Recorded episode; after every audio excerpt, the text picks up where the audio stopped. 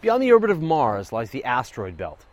It's a vast collection of rocks and ice left over from the formation of the solar system. It starts about 2 astronomical units and ends around 4 astronomical units.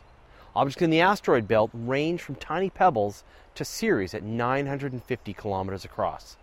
Well, Star Wars and other sci fi has it all wrong. The objects here are hundreds of thousands of kilometers apart there'd be absolutely no danger or tactical advantage to flying your spacecraft through it. To begin with, there isn't actually that much stuff in the asteroid belt. If you were to take the entire asteroid belt and form it into a single mass, it would only be about 4% of the mass of our moon. Assuming a similar density, it would be smaller than Pluto's moon Charon. There's a popular idea that perhaps there was a planet between Mars and Jupiter that exploded or even collided with another planet? What if most of the debris was thrown out of the solar system and the asteroid belt is what remains?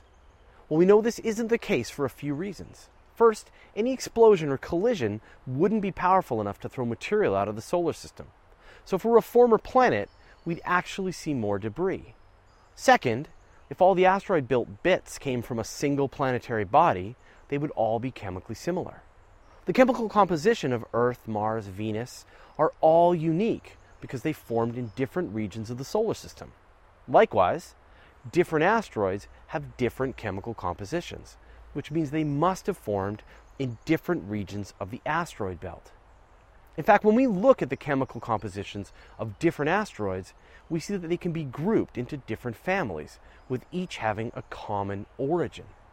And this gives us a clue as to why a planet didn't form where the asteroid belt is. So, if you arrange all the asteroids in order of their distance from the Sun, you find they aren't evenly distributed. Instead, you find a bunch, then a gap, then a bunch more, then another gap, and so on. These gaps in the asteroid belt are known as the Kirkwood gaps, and they occur at distances where an orbit would be in resonance with the orbit of Jupiter.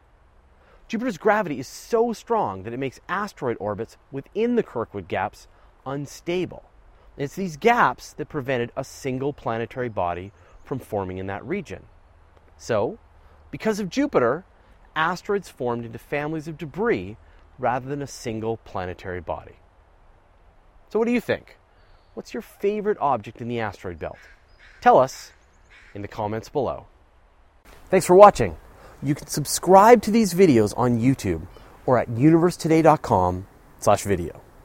And if you're into what we're doing and you want to see extra behind the scenes content, like the full length raw interviews, you can join our community by going to patreon.com slash.